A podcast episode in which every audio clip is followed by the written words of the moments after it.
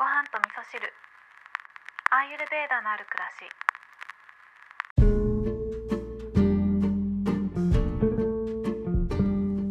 し。こんにちは。アーユルベーダアドバイザーの土井京子です。今日は湿気と消化力の関わりについて、えー、考えていたことをお話ししたいなと思うんですけどえー、アーユルベーダでは湿気が高まってくると消化がゆっくりになっていくっていうふうに考えられてるんですね。で分かりやすい状態で言うと赤ちゃんの時っていうのは湿気がすごく多いので消化がすごくゆっくりなんですね。あの赤ちゃんってみずみずしくてねポチャポチャしてお水がいっぱいだと思うんですけどそんな時は消化力がゆっくりなんですねで大人になっても今みたいな梅雨時期っていうのは湿気が高まってくるので、まあ、いつもはねあの消化に問題ないけど今の時期はなんかお腹が減りにくいなっていう方もいらっしゃるのかなっていうふうに思うんですよね。でこの湿気と消化力湿気が高まってくるとどうして消化がゆっくりになるのかなっていうのを考えていた時にちょっとね全く別のジャンルの方のお話を聞いていてあのピンときたことがあったんですね。で私は毎日聞いてるポッドキャストがいくつかあるんですけどその中で、えーと、佐々木亮の宇宙話っていう佐々木亮さんがやっている宇宙の最新ニュースを発信している番組があるんですけどそのエピソードの中でほんのほんの些細な一言だったんですけどあの電気の流れの速度についてのお話をさせされてた時なんですけど、まあ、電気っていうのは電子が流れている。それが電気になるんですけど、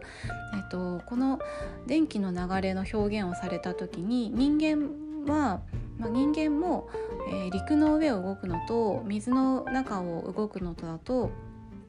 速度が違いますよねっていうお話をされてたんですね、まあ、これは速いとか遅いっていうのはちょっと置いといてなんですけど確かに、えー、人間っていうのは、えーと、水の中だと動くのがすごくゆっくりになってきますよね。それ聞いた時にあこれかっていうふうに思って、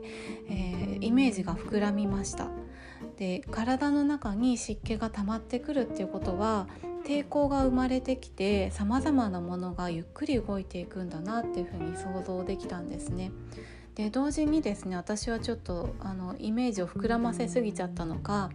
赤ちゃんが行列して歩いてるような絵が浮かんできたんですね。でこの湿気が高まってきてあの体の中がゆっくりになってきて消化力が落ちてきた時にしてあげたいことっていうのは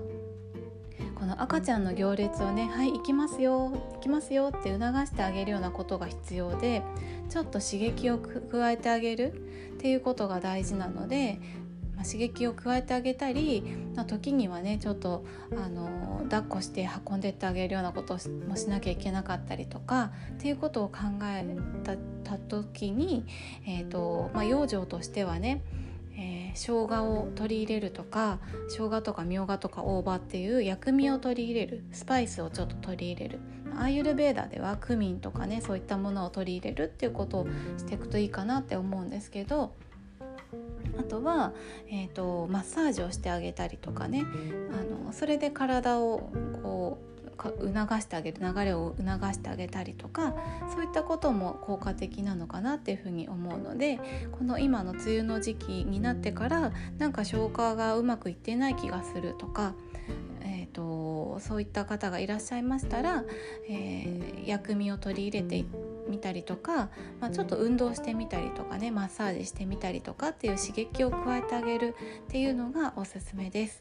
え今日は、えー、ちょっと妄想もね全開なお話になってしまったんですけど湿気と消化力の関わりについて私の中でイメージが結構くっきりしてきたなっていうことがあったのでお話しさせていただきました今日も聞いていただきましてありがとうございます